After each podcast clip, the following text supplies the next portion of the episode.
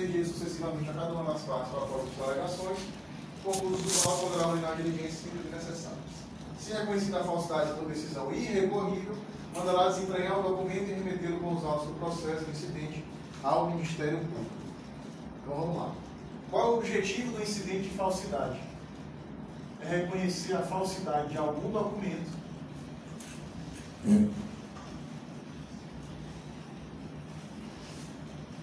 modo a desentranhar, excluir, afastar esse documento.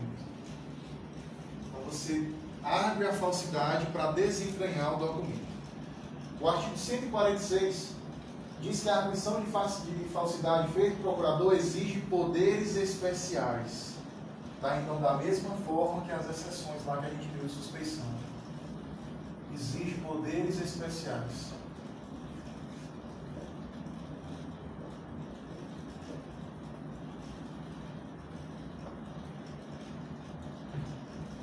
E se as partes não arguirem, o juiz mesmo pode reconhecer de ofício, conforme prevê o artigo 147.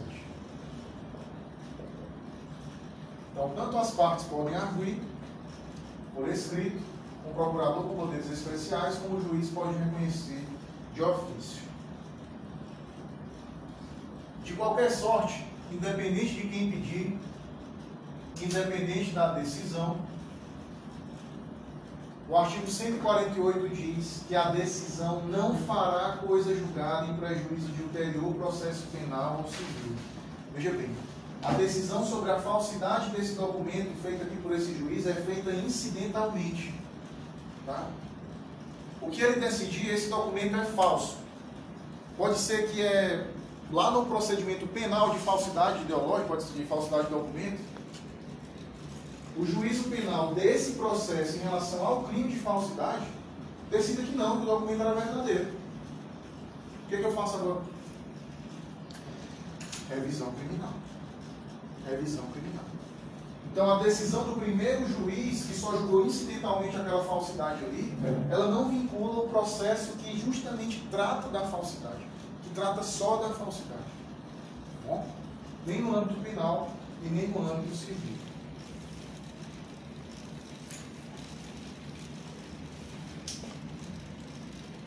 Depois que, depois que desentranhar o processo, desentranhar o documento, perdão,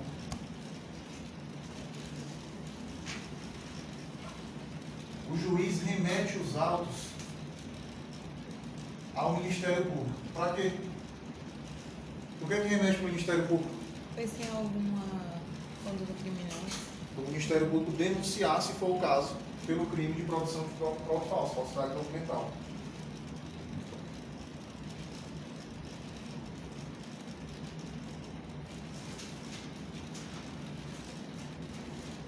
Recurso. O recurso é o RES. Artigo 581, inciso 18 do Código de Processo Penal. 581.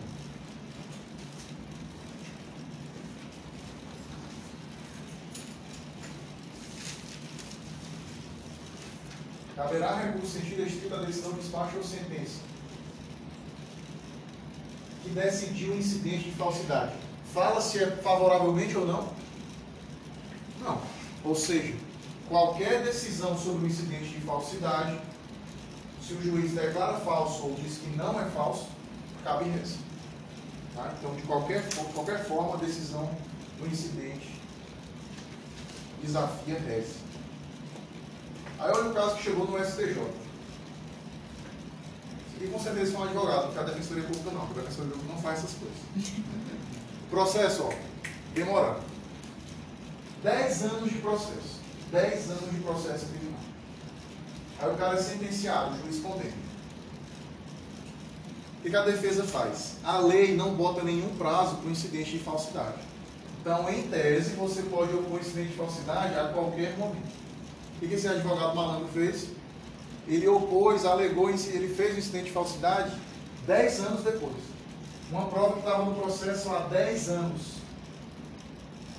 O que vocês acham? Precluído ou não? Porque a lei não fala prazo. A lei não diz prazo. Previsão lógica. de algibeira, mas não sei se no É. processo penal tem, né? No processo civil. E aí? Ainda pode? Informativo 615 do STJ. Preclusão. Dez anos depois, preclusão. Só fez para protelar o processo. E ele define esses aí quando fica mais do que, Como é? sabe? Foi o caso. 10 anos. Foi o caso, né? Foi o caso concreto.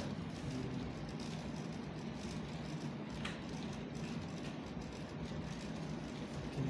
nesse caso, a decisão dele, Não, não disse, não. Eu- Eu acho que não disse que não era 10 anos. Feito depois da sentença condenatória, claramente, ela fez na má fé. Incidente de insanidade mental.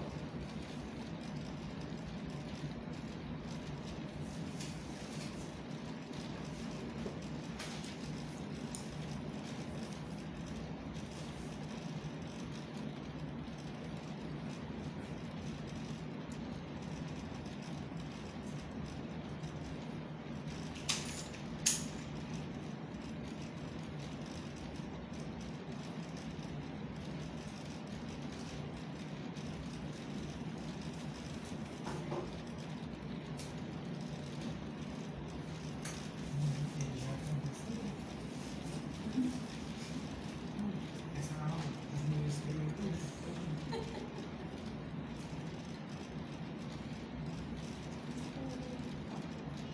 E agora que eu tô Artigo 149.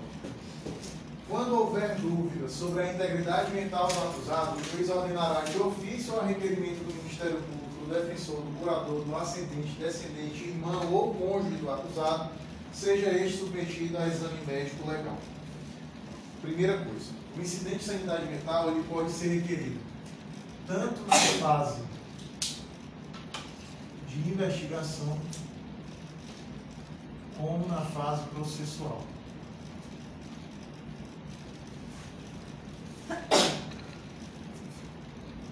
Mas desde que haja dúvida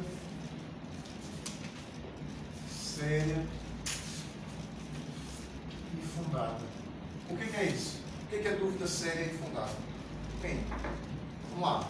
Como é que eu provo que é uma dúvida séria e fundada? Eu junto nos autos um laudo médico dizendo que o cara tem algum problema mental e por isso toma remédio controlado, tal, tal, tal. Mas pode ser que ele nunca foi, ele nunca foi para hospital nenhum. Aí eu peço para o diretor do presídio levar ele no CAPS, né, que é o Centro de Atendimento Psicossocial, para conseguir esse laudo. Eu tenho que provar de alguma forma, porque não é qualquer caso que o juiz vai autorizar. Isso aqui é uma discricionariedade. O juiz não é obrigado a determinar o incidente de sanidade mental, a aceitar e mandar fazer o laudo. Eu- isso aqui é minha responsabilidade. Eu tenho que ir atrás de superar essa dúvida séria e fundada.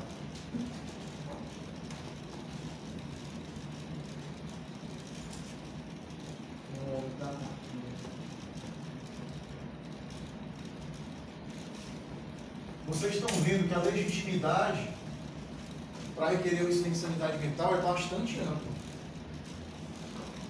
O juiz pode ordenar de ofício, o Ministério Público pode requerer o defensor, o curador, o acidente, o descendente, o irmão ou cônjuge do acusado, gente que não está nem no processo.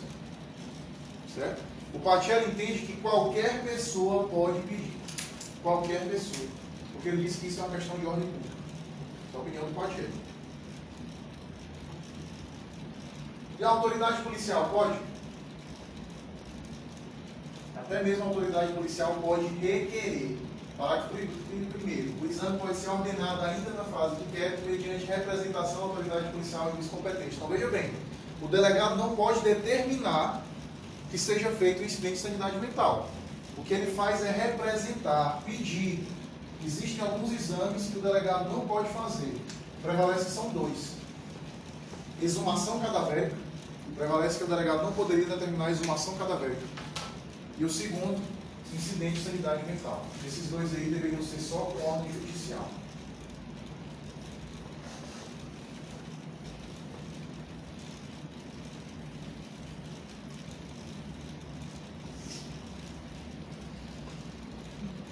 No informativo 838 do STF chegou o seguinte caso lá para o Supremo. o Ministério Público que pediu a declaração, a- pediu a instauração do incidente de sanidade mental. O Ministério Público. O juiz abriu prazo prazo para a defesa se manifestar. Vocês concordam com a instauração? A questão é, se a defesa se opor, a defesa diz que não quer a instauração, o juiz pode determinar mesmo assim? Se a defesa não quiser que seja instaurado, o juiz pode determinar mesmo assim? Acho que sim. Não pode. Segundo o STF, a insanidade mental, o incidente é em favor da defesa. É em favor da defesa. Logo, se a defesa nega, não pode ser compelido, obrigado, coagido a fazer. Tá? É uma prova em favor da defesa. Logo, não pode obrigá-la a fazer. Muito Mas- importante esse informativo, acho que é do ano passado. Mas aí, no Essa caso- pegaria como, tipo assim, uma internação compulsória, uma coisa do tipo. né? Produção de prova contra si mesmo. Como que vai que vai ser bom pro acusado ou, é, não instaurar um acidente? Absolvição. Absolvição é mil vezes melhor, absolvição própria é mil vezes melhor do que mandar o cara pro inferno, que é pior do que cadeia, que é manicômio. Ah, entendi, porque no caso ele pode, sei lá, ter um excludente ou qualquer Exatamente. coisa, né? Qualquer outro defeito. Atipicidade, é.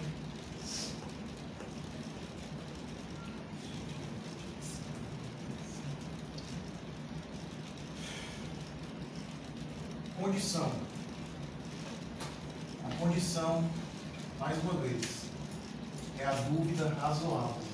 Isso existe, é um limite da lei para que não seja utilizado o incidente como uma forma protelatória, como uma forma de a defesa sempre atrapalhar o processo, demorar. Então tem que haver uma dúvida razoável acerca da sanidade mental do acusado. Agora imagina que o juiz olha assim para o acusado, faz a audiência, aí o cara na audiência começa a enfiar a mão na boca, barba, fica olhando pro céu, falando com a parede. O juiz pode olhar assim para esse cara e falar, rapaz, esse aqui eu não preciso nem. Não preciso nem de incidente, de incidente de sanidade mental. Qualquer pessoa consegue ver que esse cara é doente mental. Aí ele pode só reconhecer sem instalar o incidente? Pode não. E se o médico, e se o juiz é ex-psiquiatra? Também não pode. Apesar, apesar de ele ter capacidade técnica. Ex é ex. Já era. O juiz não pode reconhecer sem um laudo médico. E se o laudo médico disser que o cara é insano, o juiz é obrigado a seguir o laudo médico? Não. Não. É obrigado. O laudo médico não vincula o juiz. Olha que bizarro. Consistência. Então, três É. psiquiatras analisaram o cara e falaram: "É, doutor, esse cara é insano. Aí o juiz, isso aqui é o chamado de é, doutrina Fuse, que caiu na prova do Ministério Público do Goiás. O cara do direito ele acha que sabe tudo. O operador do direito acha que sabe tudo. Aí o juiz, o juiz Deus, né? Olha assim e fala: esses psiquiatras não sabem de nada. Que esses caras fizeram? Seis anos de medicina e depois cinco anos de residência médica? Eu estudei para concurso, foi quatro anos, rapaz. Eu estudei muito mais que esses caras aqui. Claro. Esse cara é perfeitamente são. Deixa eu meter o pau nele aqui, ó. São 20 anos de prisão. Pode? Claro que não. Mas eu que acho isso, né? A jurisprudência passa a mão na cabeça do juiz e diz que ele pode fazer o que ele quiser. Então, se o psiquiatra diz que o cara é insano, o juiz não é obrigado a seguir. Por incrível que Não, mas aí no caso pode ser que nem o que o professor falou. Ele pode dizer- não deixar de reconhecer isso e absolver o cara por outros É, riscos requisitos. eternos. Nunca que um juiz vai fazer isso. Nunca. Olha, não existe essa figura do juiz equilibrador da posição, vou privilegiar a defesa. Não existe. O juiz privilegia a acusação. Essa é a verdade. Não vejo isso não, professor. Por isso que eu fico falando. Primeiro passo do procedimento. Instalação do incidente. Quero ver. Portaria. O incidente papo, o juiz baixa uma portaria e instaura o incidente de sanidade mental. Proveia, além da dúvida razoável, tá aqui, doutor, laudo médico do psiquiatra, o cara toma remédio faz 10 anos. Tá bom, vou instaurar um incidente. Primeiro, primeiro passo, portaria para instaurar um incidente. Segundo passo, nomeia curador. O juiz nomeia o curador, normalmente a defensoria pública, para acompanhar o acusado no incidente de sanidade mental. Artigo 149, parágrafo 2 O juiz nomeará curador ao acusado quando determinar o exame, ficando suspenso o processo. Então, o terceiro caso, passo, é justamente a suspensão do processo.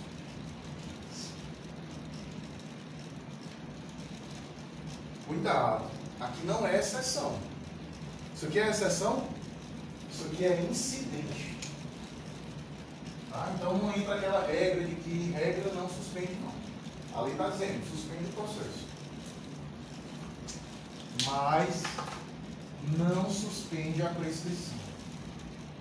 Olha só o que, que acontece. A prescrição continua correndo com o processo suspenso. Tá? Mesmo processo suspenso, a prescrição continua correndo. Passo. O juiz intima as partes para apresentarem quesitos. O que é isso? Eu quero que seja perguntado para o médico psiquiatra se esse cara é totalmente insano. Segundo quesito, eu quero que pergunte se ele é parcialmente insano. Terceiro, eu quero que o médico diga se ele era insano ao tempo do crime. Quarto, eu quero que o médico diga se ele ficou insano depois do crime.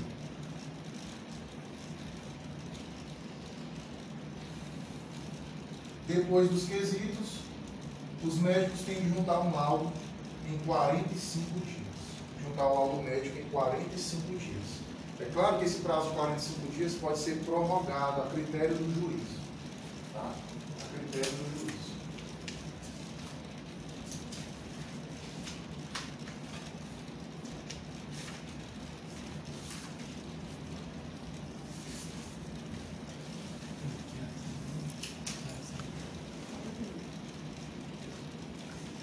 seja, juntaram o laudo, os autos agora são apensados ao processo.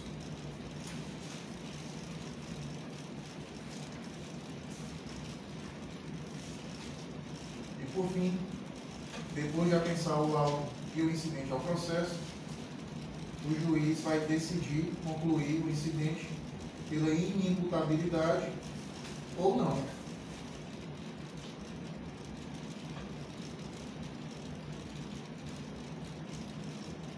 Então, se os médicos psiquiatras falarem, doutor, ele é inimputável ao tempo do. Aí o juiz vai decidir se ele é inimputável ou não ao tempo do. Tá? Com base no laudo, mas com o livre convencimento. Se ele não suspender a prescrição, é eleição de jurisprudencial. Não, é porque não existe hipótese na lei. Enquanto não existe a hipótese legal de suspensão da prescrição nesse caso. Como não pode fazer analogia em Manapá, então realmente é da gente. Fica a prescrição aplicada. Fica correndo a prescrição. Mas o, esse, esse procedimento aqui é para acabar rápido, né? Em tese é para durar por volta de 45 dias. Eu peguei um dia desse um caso que eu tinha que fazer um habeas corpus, o incidente estava durando um ano e meio, com o cara preso. O juiz não estava nem aí. E o tribunal vai mandar o cara ficar preso. Eu aposto com vocês.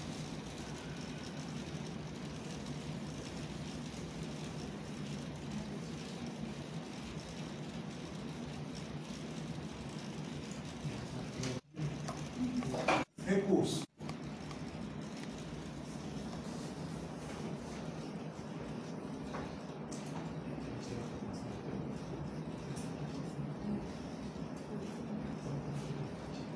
A decisão que instaura, o juiz decide pela instauração do incidente. Irrecorrível.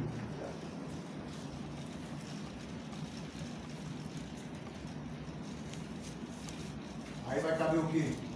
Mandado de segurança.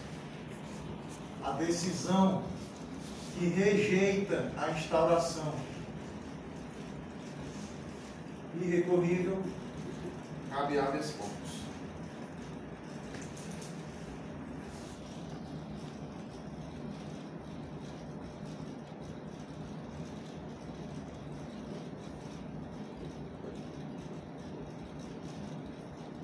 Imagina agora que o acusado ele ficou doido depois de ter praticado o crime. Então o cara praticou o crime normal, bonzinho. O juiz mandou prender. Chegou no presídio, roda de estupro. Todo mundo da cela teve sua vez. Saiu do estupro, surra, pera. Esse cara vai ficar normal? Não, já é. Ficou totalmente insano. O que, é que eu faço com o processo agora? Eu posso julgar alguém que ficou com insanidade superveniente. Ao tempo do crime ele era normal. Eu posso julgar alguém que está com insanidade superveniente? Não. O processo vai ser suspenso.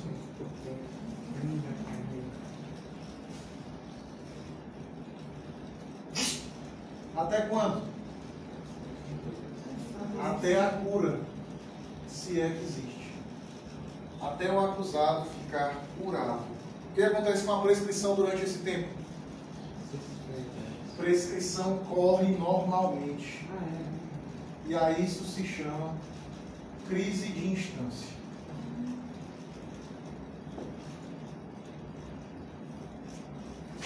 O legislador comeu bola, esqueceu de estabelecer uma hipótese de suspensão da prescrição aí, por isso se chama crise de instância, porque o processo fica suspenso, ao passo que a prescrição continua correndo.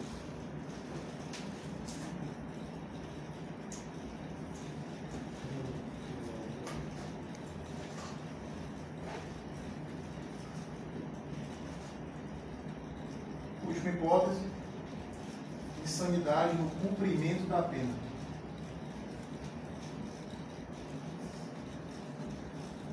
O cara já foi condenado, já está cumprindo pena. Tem duas possibilidades se ele ficar insano. Se o transtorno for provisório, isso aqui já é leque, viu pessoal? Lei de execução penal. Se o transtorno for provisório, simplesmente ele será recolhido ao hospital de custódia.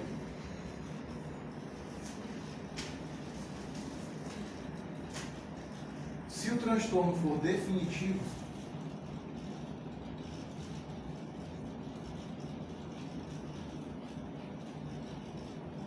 vai ter que haver a substituição da pena privativa de liberdade por medida de segurança.